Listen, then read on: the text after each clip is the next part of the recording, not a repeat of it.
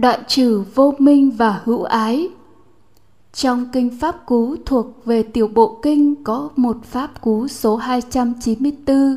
Pháp Cú đó gồm 4 câu, mỗi câu 5 chữ là Sau khi giết mẹ cha, giết hai vua sát lợi, giết vương quốc quần thần, vô ưu phạm chí sống. Theo nghĩa đen của bài kệ này, câu cuối cùng vô ưu phạm chí sống sau khi làm ba việc. Thứ nhất là giết mẹ cha, việc thứ hai là giết hai vua sát lợi, việc thứ ba là giết vương quốc quần thần. Vô minh là không còn phiền não, phạm chí trong tiếng Ấn Độ dịch sang tiếng Trung Hoa để chỉ cho những người tu hành. Một người tu hành không còn ưu phiền gọi là vô ưu để ám chỉ một vị A-la-hán trong đạo Phật. Câu kết cuối cùng ám chỉ để đạt quả A-la-hán thì phải làm ba việc trên – nếu theo nghĩa đen của bài này thì hoàn toàn không phù hợp với đạo Phật. Nếu để đạt thành đạo quả A-la-hán mà phải làm ba việc đó thì không ai muốn trở thành A-la-hán cả. Đọc bài này trong kinh Pháp Cú thì nguyên bản là như vậy mà không có giải thích nào về những việc này cả. Toàn bộ các chú giải của các bộ phái cũng không có lời giải thích nào về bài kệ này. Người trí hiểu rằng trong cách thức diễn đạt, các tư tưởng có hai cách. Một là theo nghĩa đen, hai là theo nghĩa bóng, nghĩa ẩn dụ. Vậy bài kệ này không thể hiểu theo nghĩa đen được, không thể nào để trở thành vị a la hán mà phải giết mẹ cha, giết hai vua, giết vương quốc quần thần. Bài kệ này phải được hiểu theo nghĩa bóng. Chúng ta phân tích từng việc một. Việc thứ nhất là giết mẹ cha, việc thứ hai là giết hai vua việc thứ ba là giết vương quốc quần thần. Một, câu thứ nhất, sau khi giết mẹ cha, mẹ và cha là hai nhân sinh ra một đứa con, một con người và được coi là một chúng sinh. Quý vị thấy chúng sinh đó bao gồm danh và sắc hay là năm uẩn là lộ trình tiếp nối nhau. Hết đời sống con người này lại tiếp đời sống hóa sinh. Hết đời sống hóa sinh lại tiếp tục vào thai sinh khi hết đời sống thai sinh, con người đó thì lại là hóa sinh. Nó cứ liên tục gọi là vòng luân hồi. Nói đến một con người, một chúng sinh là phải nói đến vòng luân hồi đó. Một con người cụ thể do cha mẹ đẻ ra, nhưng vòng luân hồi đó thì cũng phải do hai nhân sinh ra. Chúng sinh được hiểu là thân xác cụ thể này, nhưng cũng có thể được hiểu là vòng luân hồi đó. Vậy thì vòng luân hồi đó do cha nào mẹ nào sinh ra? Có phải do cha mẹ vật chất xác thịt này sinh ra vòng luân hồi đó không? Không, khẳng định là không phải. Cha mẹ chỉ sinh ra thân xác này thôi. Chính hữu ái, tham ái sự hiện hữu có thân xác và phi hữu ái, tham ái sự hiện hữu không có thân xác mới đưa đến vòng luân hồi tái sinh đó. Hữu ái này do đâu mà sinh ra? Hữu ái này do tà kiến vô minh mới phát sinh ra hữu ái. Có hai nhân mới phát sinh vòng luân hồi, đó là vô minh và hữu ái. Vậy cha mẹ đẻ ra chúng sinh trong vòng luân hồi vô cùng tận, đó chính là vô minh và hữu ái. Khi nói cha mẹ sinh ra con người theo nghĩa đen, thì chúng ta cũng phải hiểu theo nghĩa bóng là vô minh và hữu ái được ví như cha mẹ sản sinh ra chúng sinh trong vòng luân hồi sinh tử. Người nào chấm dứt được vòng luân hồi sinh tử đó là người giác ngộ, là một vị a la hán chỉ có vị a la hán mới cắt đứt được vòng luân hồi sinh tử đó thôi. Vị a la hán tránh đẳng giác là đức phật, người tự mình tìm ra con đường không thầy chỉ dạy đã cắt đứt vòng luân hồi sinh tử đó vị nào có duyên, có trí, nghe giảng học hỏi rồi thực hành đúng, đều chấm dứt được vòng luân hồi sinh tử đó. Đối với vị đó, kiếp này là kiếp sống cuối cùng. Sau kiếp sống này không còn kiếp sống nào nữa, không còn hiện hữu ở bất kỳ một nơi chốn nào, bất kỳ một hình thức nào, cắt đứt vòng luân hồi sinh tử. Như vậy có phải vị a la hán là chết thật không? Chấm dứt vòng luân hồi sinh tử đó là chết thật còn phàm phu chỉ qua đời thôi chứ không phải chết và tiếp tục một kiếp sống khác vậy một vị để đạt đạo quả a la hán thì phải chấm dứt được vô minh và hữu ái vì vô minh và hữu ái như cha mẹ sản sinh ra vòng luân hồi sinh tử. Vì A-la-hán chấm dứt vòng luân hồi thì đòi hỏi phải chấm dứt vô minh và hữu ái, được ví như giết mẹ cha. Câu kệ đầu tiên quý vị cần phải hiểu theo nghĩa bóng, từ nghĩa đen mà suy luận ra nghĩa bóng. Người ta dùng câu kệ sau khi giết mẹ cha thì vô ưu vạn trí sống, tức là sau khi chấm dứt đoạn tận được vô minh và hữu ái thì lúc đó đạt thành đạo quả A-la-hán, một vị đã chấm dứt vòng luân hồi sinh tử. Chấm dứt vòng luân hồi sinh tử là như thế nào? Một người còn vô minh hữu ái thì khi chết phát sinh thức tái sinh. Thức tái sinh hóa sinh này cũng là một chúng sinh, một cuộc đời khác. Hết đời sống của hóa sinh lại tiếp nối đời sống thai sinh khác. Trong nhiều tài liệu Phật giáo nói rằng ai mà không tin có đời sau, không chấp nhận có đời sau thì người đó là tà kiến. Nhưng cái đó là nói một chiều, tất cả các tôn giáo và đa phần người trong Phật giáo là tu cho đời sau, hiểu biết đúng sự thật của Đức Phật thuyết giảng là có một số chúng sinh có đời sau, nhưng cũng có một số chúng sinh không có đời sau. Những người còn vô minh và hữu ái thì còn có đời sau, còn chúng sinh nào chấm dứt vô minh và hữu ái thì không có đời sau. Trong hai loại chúng sinh này, Đức Phật tán thán loại nào? Đức Phật tán thán loại chúng sinh không có đời sau, đây là kiếp sống cuối cùng. Quý vị sẽ thấy mục đích của đạo Phật, điều mà Ngài giảng dạy là con đường chấm dứt đời sau, là bát chánh đạo. Đức Phật chỉ rõ con đường đi đến đời sau, con đường đó là bát tà đạo. Con đường đó là con đường của sầu bi khổ ưu não, con đường đó là con đường của luân hồi. Còn có một con đường không đi đến đời sau đó là bát chánh đạo. Con đường không có sầu bi khổ ưu não không còn luân hồi sinh tử một vị a la hán nhập diệt khi thân hại mạng chung kết thúc đời sống cuối cùng này thì vị đó là như thế nào? Kinh điển nói là vô dư niết bàn. Đó là nơi vô thượng an ổn thoát khỏi mọi khổ ách. Quý vị hình dung một ngày rất tươi đẹp hạnh phúc tràn đầy từ sáng đến tối, thoải mái hài lòng vui vẻ từ sáng đến tối. Ví như vào ngày Tết, người đó bỏ hết mọi việc kinh doanh nợ nần, giải quyết hết mọi chuyện trong ngày 30, còn sang ngày mùng 1 là nghỉ Tết. Trong ngày đó không có chuyện làm ăn quan hệ, không có chuyện gì phải lo lắng, suy nghĩ. Từ sáng đến tối gặp bạn bè nói chuyện vui vẻ, không có cãi lộn, xích mích rồi ăn uống hưởng thụ dục lạc từ 6 giờ sáng đến 10 giờ đêm.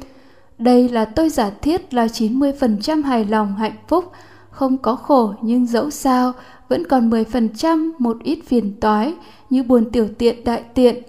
Trước khi đại tiện tiểu tiện còn có cảm giác khó chịu. Buổi trưa ăn xong vẫn còn mệt mỏi buồn ngủ, trạng thái mệt mỏi đó còn phiền toái. Ngủ dậy vẫn hơi man mác, chưa tỉnh táo hẳn vẫn không có sung sướng, vẫn có phiền não. Chúng ta giả thiết là 90% hạnh phúc vui vẻ, còn 10% phiền toái. Kể cả một vị A-la-hán, 98 đến 99% phiền não đã chấm dứt, nhưng vẫn còn 1 đến 2% phiền não như lạnh đến 2 3 độ, vẫn có cảm giác khó chịu, hoặc chân dẫm phải gai cũng khó chịu, hoặc bị bệnh gì đó cũng khó chịu Tuy rằng những cảm giác khó chịu đó so với những cái khổ được diệt tận rồi thì nó rất là nhỏ. Đức Phật ví như đất trên đầu móng tay so với quả đất này. Khổ còn dư sót còn một chút xíu thôi, nhưng dẫu sao nó vẫn còn, còn hiện hữu là còn khổ. Một người có hạnh phúc 90% thì vẫn còn 10% phiền toái. Nếu tối đó từ 10 giờ đêm tới 6 giờ sáng hôm sau người đó ngủ một giấc say không mộng mị, khoảng thời gian từ 10 giờ đêm tới 6 giờ sáng. Lúc đó không có một chút hạnh phúc gì, nhưng cũng hoàn toàn không có phiền não, vắng mặt cả hạnh phúc cả khổ đau. Quý vị có thấy là khoảng thời gian đó tương tự như không hiện hữu không? Từ 6 giờ sáng đến 10 giờ đêm là trạng thái hiện hữu, từ 10 giờ đêm tới 6 giờ sáng ngủ say không mộng mị tương tự như trạng thái không hiện hữu. Quý vị đứng ra ngoài khách quan xem xét, một ngày 90% là hạnh phúc, chỉ có 10% khổ. So với khoảng thời gian từ 10 giờ đêm tới 6 giờ sáng, không có hạnh phúc khổ đau nào. Hai khoảng thời gian đó, quý vị thấy khoảng thời gian nào hay hơn? Ngủ say không mộng mị có phải hay hơn không? Sáng mai tỉnh dậy tương tự như hiện hữu, nó vẫn bắt gặp sướng với khổ. Chúng ta thấy sướng 90% và khổ 10% so với ngủ say không mộng mị thì ngủ say không mộng mị hay hơn rất nhiều. Chúng ta quay lại sự thực là nếu một người mà đang nợ nần, bệnh tật, hoảng loạn, đang lao tâm khổ trí suốt cả ngày như vậy mà đêm ngủ một giấc say không mộng mị thì cái nào hay hơn? Quý vị thấy rằng cuộc sống con người vui ít khổ nhiều, não nhiều mà nguy hiểm càng nhiều hơn. Nó ví như hiện hữu, so với đêm đó ngủ say không mộng mị thì khoảng thời gian này hay hơn nhiều. Nếu như ngủ say không mộng mị vĩnh viễn thì thế nào nhỉ? Có hay hơn không? Giả thiết cuộc đời này, ai cũng như vậy vui ít khổ nhiều, não nhiều mà nguy hiểm càng nhiều hơn. Khi ngủ một giấc say không mộng mị là hoàn toàn chấm dứt những thứ đó, không có vui, có buồn nó hay hơn. Nếu như vĩnh viễn như vậy thì không còn hiện hữu ở bất kỳ chỗ nào, với bất kỳ hình thức nào. Như vậy gọi là vô thượng an ổn thoát khỏi mọi khổ ách. Một vị A-la-hán khi chết nhập diệt thì giống như một giấc ngủ, nó không phát sinh thức tái sinh nữa, nó vĩnh viễn như vậy, không còn phát sinh thức tái sinh, không còn trở thành hóa sinh, không còn hiện hữu dưới bất kỳ hình thức nào, với bất kỳ nơi chốn nào. Đó chính là vô dư niết bàn của vị A-la-hán. Bình thường một vị A-la-hán có 98 đến 99% khổ đã đoạn tận rồi, chỉ còn 1-2% còn dư sót. Đến lúc đó 1-2% khổ còn dư sót cũng đoạn tận luôn. Khi đó không có hạnh phúc, không có khổ đau. Nó có đúng với diệt đế mà quý vị học từ trước đến nay không? Một vị A-la-hán khi còn hiện hữu, còn thân xác thì gọi là niết bàn hữu dư, còn khi nhập diệt gọi là niết bàn vô dư. Niết bàn là vắng mặt khổ, niết bàn hữu dư là vắng mặt khổ nhưng còn dư sót. Ví dụ, niết bàn của vị nhập lưu là 30% chấm dứt khổ, còn dư sót 70%. Niết bàn của vị nhất lai 50% khổ đã đoạn tận, còn dư sót 50%. Niết bàn của vị bất lai là 80% khổ đã đoạn tận, còn dư sót 20%.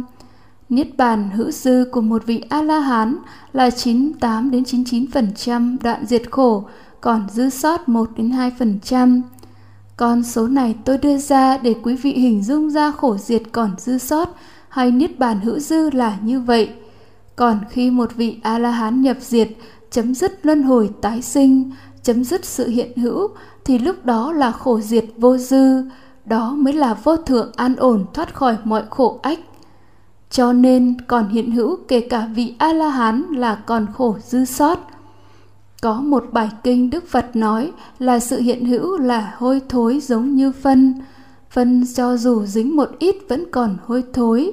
Sự hiện hữu cho dù ngắn như búng móng tay thì vẫn còn khổ dư sót. Cho nên đích đến là vô dư niết bàn, giống như ngủ say một giấc không mộng mị. Giả sử tối nay ngủ một giấc không mộng mị vĩnh viễn như vậy, có hay hơn ngày mai phải trở dậy, phải đi đây đó lao tâm khổ tứ không? Phải phiền não về vợ con, chồng con đủ các thứ. Ngủ một giấc không mộng mị vĩnh viễn mới là vô thượng an ổn thoát khỏi mọi khổ ách. Đó mới là giải thoát tối hậu tuyệt đối, chứ không phải niết bàn vô dư là sau khi nhập diệt nhập vào một cõi niết bàn thường lạc ngã tịnh có phải cõi niết bàn đó là còn hiện hữu không? Phải hiện hữu thì mới biết là thường lạc ngã tịnh chứ.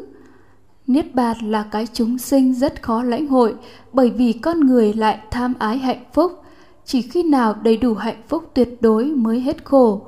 Cho rằng niết bàn là hạnh phúc tuyệt đối, niết bàn không có gì cả, vắng cả khổ và vui, đó là đích đến.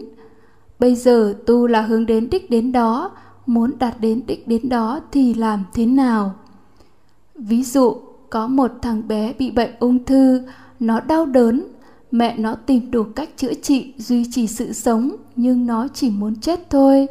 Giống như nó ngủ một giấc vĩnh viễn như vậy thì nó hài lòng. Khi con người hiện hữu, vui ít khổ nhiều, não nhiều nguy hiểm càng nhiều hơn như thế này thì hiện hữu là do tham ái sự hiện hữu mà thôi. Đời sống con người khổ đã ghê gớm rồi, nhưng vẫn không thể nào so sánh được với khổ của hóa sinh. Cho dù hóa sinh đó là chư thiên thì vẫn khổ do không làm chủ được do tham ái tư tưởng làm chủ sở hữu không được đáp ứng. Do vậy cảnh giới chư thiên vẫn là khổ thôi vẫn có hài lòng thoải mái so với cảnh giới địa ngục và trung gian thì chư thiên vẫn còn hơn nhưng vẫn không thể thoát khỏi khổ vậy thì muốn chấm dứt khổ, đạt được mục đích vô thượng an ổn thoát khỏi mọi khổ ách thì phải chấm dứt hữu ái. Khi đối diện với cái chết mới không còn hữu ái kích hoạt lên, hữu ái phải được xóa sạch trong bộ nhớ này.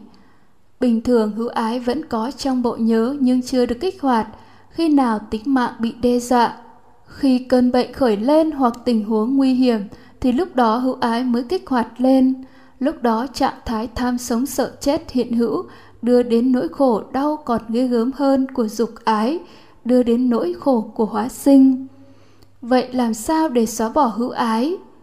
Đa phần người học Phật làm những việc tu hành để hướng cho đời sau, tạo các phước báu để kiếp sau sinh ra tốt đẹp làm người, gặp được chánh pháp hay để được làm chư thiên thì người đó đang nuôi mầm của tái sinh, chính là tăng cường hữu ái. Nhận thức nguyên nhân của khổ là hữu ái thì đa phần là mờ nhạt. Người ta có thể nhận thức dục ái là nguyên nhân của khổ, còn hữu ái thì gần như chưa ai nhận thức được. Cho nên phật giáo vẫn ca ngợi sự sống. Sự sống là vinh quang sự sống là tốt đẹp sự sống là màu nhiệm. Người ta ca ngợi sự sống ca ngợi sự hiện hữu thì đó là biểu hiện của hữu ái tất cả loài người đều đề cao sự sống tôn trọng sự sống đặc biệt trong phật giáo thì càng đề cao càng tôn trọng sự sống chính hữu ái mới đưa đến những cái đó trong Phật giáo đề cao không sát sinh để bảo vệ sự sống của muôn loài, đó là những lý giải vô minh của đời sau. Còn các bậc giác ngộ không bao giờ ca ngợi sự sống, không bao giờ xem sự sống là kỳ diệu quý báu, là đáng tôn trọng. Bởi vì còn xem sự sống là quý báu, kỳ diệu, quan trọng, thì lúc đó là biểu hiện của hữu ái. Các vị giác ngộ đã giải thoát không còn xem trọng sự sống của mình, khi nào đối diện với cái chết thì bình thản và biết đó là giải thoát tối hậu. Cho nên đã giác ngộ không còn tìm cầu sự sống tìm cầu sự hiện hữu. Đức phật đã ghê tởm sự hiện hữu bằng lời nói là hiện hữu cho dù ngắn như cái móng tay cũng hôi thối. Như vậy, đức phật có tôn trọng sự hiện hữu sự sống không? Đây là điều mà quý vị phải hiểu. Những bậc giác ngộ không bao giờ xem sự sống là quý giá. Các vị đó chấm dứt hữu ái rồi.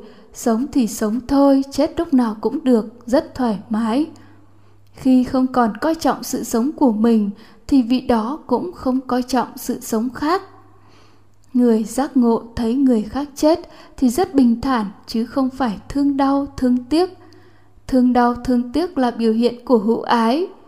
Thứ nhất, người đó biết đó là định luật tự nhiên, biết nó xảy ra đúng như vậy thì làm gì có luyến tiếc. Chỉ khi còn hữu ái, tham ái sự hiện hữu mới luyến tiếc nó, mới thương tiếc cho người bị chết. Quý vị phải hiểu được sự hiện hữu cho dù ở hình thức nào cũng đều là khổ cả chỉ khi nào chấm dứt sự hiện hữu mới là chấm dứt khổ trong kinh có mô tả nếu như có một ý nghĩ sinh y khởi lên như nghĩ mình tu thế này thì sau khi chết sẽ mơ được tái sinh làm người giàu sang như vậy, gặp được chánh pháp như vậy, khỏe mạnh như vậy, hay được sinh làm chư thiên.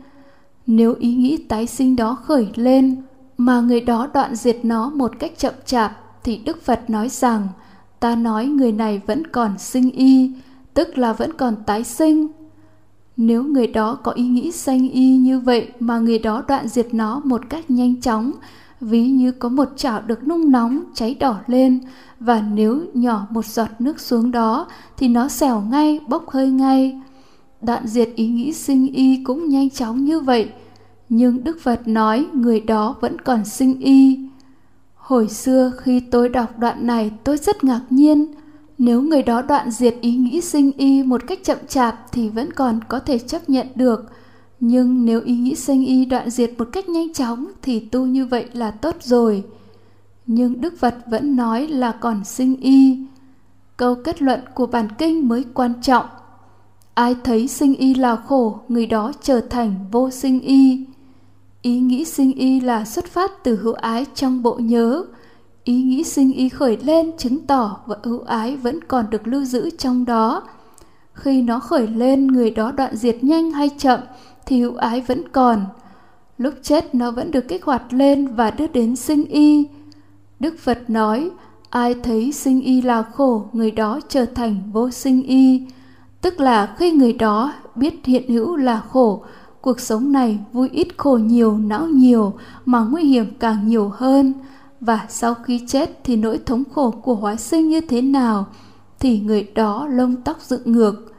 Khi người đó lông tóc dựng ngược, người đó suy nghĩ là nếu chấm dứt sinh y không còn tái sinh giống như ngủ một giấc say không mộng mị người đó suy xét tư duy và thấy được sự thật như vậy thì hữu ái trong khói chứa sẽ dần dần được xóa bỏ khi hữu ái được xóa bỏ trong kho chứa, thì lúc đó còn ý nghĩ sinh ý khởi lên không?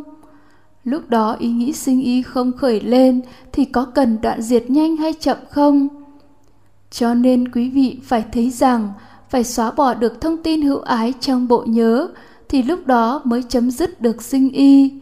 Nếu một người hiểu biết đúng như thật về khổ khổ của hiện tại, khổ của luân hồi sinh tử, khổ của sự hiện hữu thì người đó hướng đến làm thế nào để chấm dứt sự hiện hữu này nếu người đó hiểu được con đường đưa đến chấm dứt sự hiện hữu là bắt chánh đạo thì người đó bắt đầu xóa bỏ dần dần thông tin hữu ái trong bộ nhớ trong kiếp sống này có thể người đó chưa đạt đạo quả A-la-hán, nhưng có những người có thể xóa được hữu ái.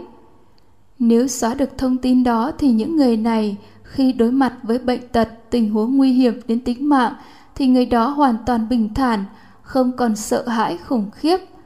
Một người học được cái này, hiểu và tư duy cái này ngay khi còn khỏe mạnh thì khi người đó đối diện với căn bệnh ung thư thì người đó có chữa không? Có hai trường hợp ở Sài Gòn và Nghệ An đối diện với căn bệnh ung thư nhưng hoàn toàn bình thản, không còn chữa trị nó bởi vì những thông tin về hữu ái đã được xóa bỏ rất nhiều. Khi hiểu được như vậy, người đó tu tập ở mức độ nào đó thì người đó sẽ đối diện với bệnh tật chết chóc với tâm bình thản. Trong đời này phải xóa bỏ được hữu ái thì con người mới đối diện với mọi hoàn cảnh một cách bình thản, thoải mái, người bình thường không phải nghĩ rằng mình xóa rồi là được bởi vì khi con người khỏe mạnh chưa đối diện với cái chết thì không ai sợ chết cả và có vẻ thấy là mình không sợ chết nhưng khi đối diện với cái chết thực sự thì hữu ái mới được kích hoạt. Với những người tự sát họ đâu có sợ chết. Nhưng khi đối mặt với cái chết khi hấp hối thì hữu ái được kích hoạt và nỗi tham sống sợ chết khởi lên. Cho nên có thể trong khi tu tập, nhiều người nghĩ rằng mình đoạn trừ được hữu ái, không sợ chết nữa, nhưng phải kinh nghiệm khi mình đối mặt với những nguy hiểm hoặc căn bệnh tình huống, đối mặt thật với cái chết thì lúc đó mới kiểm chứng được mình còn sợ chết hay không. Lúc đó mới hiểu rằng mình đã đoạn trừ được hữu ái chưa. Với một vị A-la-hán thì dục ái hữu ái phi hữu ái đoạn tận hoàn toàn rồi, cho nên đón nhận sự nhập diệt đó với tâm bình thản hoàn toàn, đón nhận giờ phút giải thoát tối hậu. Với người chưa đạt được đạo quả A-la-hán, có thể dục ái chưa đoạn tận, nhưng hữu ái có thể đoạn tận.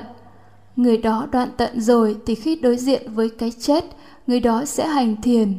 Khi đó tâm không có tham sân si, không khởi lên hữu ái, khi tế bào não chết thì lúc đó vừa quả A-la-hán vừa nhập diệt luôn, chấm dứt tái sinh trong tiến trình chết luôn. Giả sử có những vị tu tập tốt, hiểu sâu nhưng dẫu sao vẫn còn một chút hữu ái chưa đoạn tận hoàn toàn. Bình thường có thể không sợ nhưng khi đối diện với cái chết vẫn khởi lên hữu ái, vẫn luyến tiếc sự sống một chút. Lúc đó cho dù hành thiền hữu ái vẫn khởi lên một chút thì theo định luật tự nhiên sẽ phát sinh thức tái sinh là hóa sinh. Lộ trình tâm khi chết và lộ trình tâm của hóa sinh là tương tự giống nhau. Lộ trình tâm khi chết diễn tiến tiếp lộ trình tâm của hóa sinh. Cho nên một người chết với hoảng loạn sợ hãi, với các nghiệp tà kiến thì sau đó hóa sinh cũng diễn tiến như vậy. Với vô minh thì những hóa sinh đó đâu biết đây là cảm giác pháp trần. Tâm thức của hóa sinh phụ thuộc vào trạng thái tâm đã được lưu giữ trong bộ nhớ. Nếu chúng ta chăm lo hành thiền và tu tập bát chánh đạo, tu tập tứ niệm xứ ở trong cuộc sống hàng ngày, trong những phút giây thiền định thì những trạng thái tâm đó được lưu vào bộ nhớ. Khi trạng thái tâm đó được lưu vào bộ nhớ thì trong tiến trình chết, những cái đó tái hiện ra rất nhiều. Quý vị sẽ chết trong bình an. Nếu giả sử còn hữu ái, phát sinh thức tái sinh thì nó cũng diễn tiến lại tiến trình tâm đã được tu tập, lưu giữ trong bộ nhớ này. Khi thành hóa sinh thì có thể một lúc sau, hóa sinh đó sẽ nhớ được những điều đã học trước đây. Lúc đó hóa sinh biết rằng đây là cảm giác pháp trần và nó cứ diễn tiến. Những cảnh giới đó bao gồm những trạng thái tâm tốt đẹp, không có tham sân si, trạng thái bình an, thoải mái, có hỷ lạc của nội tâm phát sinh. Hóa sinh đó có phải là chư thiên không? Là chư thiên. Đến khi nghiệp trong bộ nhớ này vận hành cạn kiệt, thì lúc đó không còn vào thai sinh chứng sinh nữa mà chấm dứt tái sinh tại đó luôn, nhập diệt luôn. Đó gọi là bất lai. Nếu chúng ta tận lực hàng ngày tránh tư duy về nỗi khổ của hiện tại, nỗi khổ của kiếp sống con người, nỗi khổ của hóa sinh, còn hiện hữu là còn tái sinh. Cho dù một vị A-la-hán đoạn tận 90% khổ rồi nhưng vẫn còn dư sót. Cho nên chỉ khi đạt được chấm dứt tái sinh, ngủ một giấc vĩnh viễn như vậy mới gọi là vô thượng an ổn thoát khỏi mọi khổ ách. Lúc đó những suy nghĩ đó, tư tưởng đó sẽ dần dần xóa bỏ được hữu ái trong bộ nhớ. Nếu còn dư sót thì dẫu sao, chúng ta tư duy thuần thục như vậy thì cho dù còn phát sinh thành hóa sinh thì tại đó là nhập diệt luôn, không còn trở lui cuộc đời này nữa. Những hành vi ca ngợi sự sống, yêu quý sự sống, không sát sinh mà phóng sinh bảo vệ sự sống – tất cả những cái đó là do hữu ái mà phát sinh. Làm những việc đó là đang nuôi mầm của tái sinh. Còn bám víu, còn luyến tiếc sự sống, sợ hãi cái chết là còn hữu ái. Mỗi lần chúng ta nghĩ đến sự sống còn thích thú nó, đắm say nó, muốn sau này cuộc sống tốt đẹp, muốn sau tái sinh được lên cảnh trời, gặp chánh pháp tu tiếp, vân vân, thì lúc đó chúng ta đang nuôi mầm của tái sinh cho nó lớn lên từng ngày tái sinh đó ví như một cái cây thì chúng ta phải chặt nó xuống, đào từng gốc rễ nó lên phải trẻ nhỏ nó ra, phơi khô nó đi, đốt nó thành cho giải cho đó xuống sông thì cây đó không có khả năng nào tái sinh được nữa. Cũng y như vậy, hữu ái cần phải nhìn nhận với mọi khía cạnh. Chúng ta phải chặt nó xuống, đào mọi gốc rễ nó lên, chẻ nhỏ ra, phơi thật khô, đốt nó thành cho và đem cho giải xuống nước. Thì lúc đó hữu ái mới không thể hiện hữu, mới được đoạn tận. Đương nhiên để đoạn tận hữu ái cần có trí tuệ. Khi chúng ta đoạn tận hữu ái cũng là đoạn tận vô minh. Khi vô minh hữu ái được đoạn tận thì vòng luân hồi cũng chấm dứt cho nên đề tài đầu tiên của bài kệ này là đoạn tận vô minh và hữu ái. Chúng ta biết rằng mục đích thực hành pháp này là đừng đặt vấn đề về đạo quả nhập lưu nhất lai bất lai A-la-hán. Chỉ có A-la-hán, chánh trí trong hiện tại mới giải thoát tối hậu. Nhưng chúng ta cũng đừng nghĩ đến, bởi vì tôi thấy đạo quả A-la-hán có thể xảy ra trong đời này, nhưng cũng rất hiếm hoi chúng ta tu tập không cần nghĩ đến. Ai có duyên có trí thì nó đến lúc nào thì đến. Nhưng có hai mục đích chúng ta cần phải đạt được. Thứ nhất là giảm thiểu tối đa khổ trong đời này. Điều này có thể làm được nếu chúng ta chánh niệm liên tục về thân, thọ, tâm, phát. Trong một ngày chúng ta chánh niệm được 30% thì 30% khổ não được chấm dứt. Nếu chánh niệm được 50% thì 50% khổ não chấm dứt. Nếu chánh niệm được 80% thì 80% khổ não được chấm dứt. Người tu tập hướng đến đạt được mục đích thứ nhất là giảm thiểu khổ trong đời này đến mức tối đa. Đương nhiên, chúng ta còn phải học tập làm việc kiếm tiền để nuôi sống bản thân và gia đình, nhưng không phải chúng ta không làm được. Chúng ta làm những việc đó trong chánh niệm tỉnh giác với lộ trình tâm bắt chánh đạo, tức là luôn luôn siết chặt răng lưỡi và tích cực chú tâm ghi nhận các cảm giác nổi trội. Chúng ta chánh niệm thân thọ tâm pháp tùy từng lúc, từng nơi, không quên thân và có thể an chú chánh niệm tỉnh giác, an chú chánh kiến thì chúng ta không còn khổ, chấm dứt được khổ. Mục đích thứ hai cần phải đạt được là chấm dứt tái sinh trong tiến trình chết. Nếu còn dư sót thì khi phát sinh hóa sinh thì chấm dứt tái sinh. Mục đích thứ hai này cần phải nhận thức rõ ràng, cần phấn đấu nỗ lực. Rất nhiều người đã tham dự các khóa tu và trong thâm tâm những người đó khẳng định, xác quyết đây là kiếp sống cuối cùng. Khi mình chết giống như nằm ngủ một giấc vĩnh viễn, không hiện hữu ở bất kỳ nơi đâu với bất kỳ hình thức nào. Hai mục tiêu này chúng ta phải nhận thức rõ ràng, phấn đấu kiểm tra từng ngày và xem mình đã đi đến đâu trên con đường đó. Để trở thành A-la-hán phải đoạn tận vô minh và hữu ái. Nhiều người tu để sống mãi, để trường sinh bất tử, kể cả một số người trong Phật giáo, tu để đời sau tốt đẹp sống mãi. Trong Phật giáo Nam Tông có bốn pháp là sống lâu sắc đẹp, sức mạnh, an vui. Đầu tiên là sống lâu, xu hướng tu để sống lâu, bất tử thấm sâu vào con người. Nhưng thực sự chúng ta học đây là tu để chết thật, chứ không phải qua đời. Tu là để chết, đời sống này là đời sống sau cùng.